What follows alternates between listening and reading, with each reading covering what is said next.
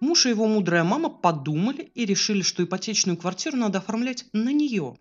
Типа, так будет честно, в случае развода я останусь при своей квартире, а муж при ипотечной. Еще и удивляются, а что это мне этот вариант не нравится. Мы с мужем знакомы пять лет, год женаты.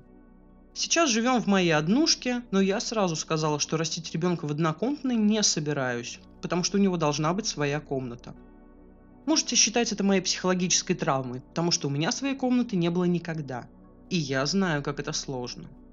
Мама мужа предложила странный вариант, по которому я должна была переоформить на нее свою однушку, а она на нас с мужем свою двушку.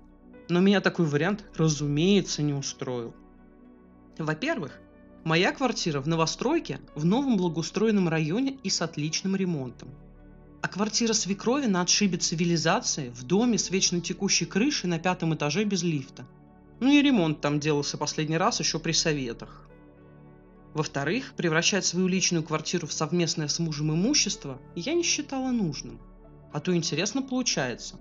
Свекровь получает отличную однушку, а я половину двушки сомнительного качества. Такой обмен неравнозначен. Поэтому мужу было ясно сказано, что мы будем брать ипотеку и покупать квартиру в нормальном районе, где есть детсад, школа и вся необходимая инфраструктура. А моя квартира будет сдаваться и помогать гасить ипотеку. Он подумал, покумекал и счел мое предложение правильным. Вроде до всего договорились, но тут опять со своими гениальными мыслями влезла свекровь. Она надула в уши сыночку, что он останется сбоку припеку, поэтому, дабы защитить свои права, ему нужно ипотечную квартиру оформлять правильно на маму. Жен-то может быть много, а мать одна.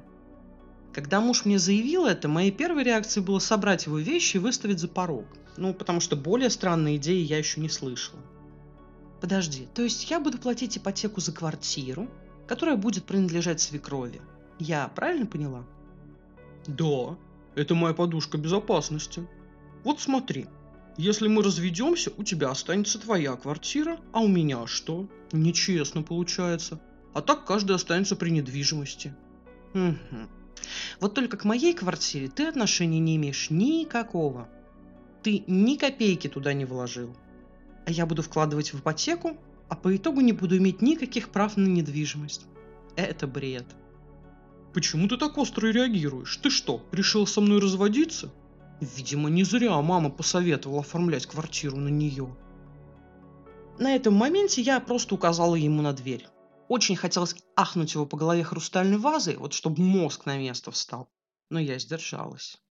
Мужик благополучно ушел с видом оскорбленной невинности. Уже через пару часов мне позвонила свекровь. Ты не права.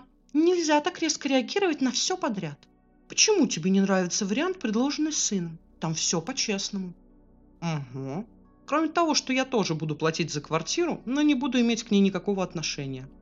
Ой, да что ты там особо платить будешь? Сейчас уйдешь в один декрет, потом в другой, и все. А мой сын в это время будет тебя содержать и платить ипотеку. Так что все честно, что квартира по итогу будет его. Вообще-то ипотека с моей стороны даже в декрете будет платиться с аренды моей квартиры. И обеспечивать ваш сын будет не чужую тетю-соседку, а свою жену, которая выносила и родила его ребенка. «Ты такая меркантильная!» – заявила мне свекровь и положила трубку. Смешно даже стало. Я меркантильная только потому, что не дала себя как дурочку вокруг пальца обвести. А с мужем, видимо, придется разводиться. Я выходила замуж за мужчину, но все чаще слышу в его словах голос свекрови. А вы что думаете, как бы вы поступили на моем месте?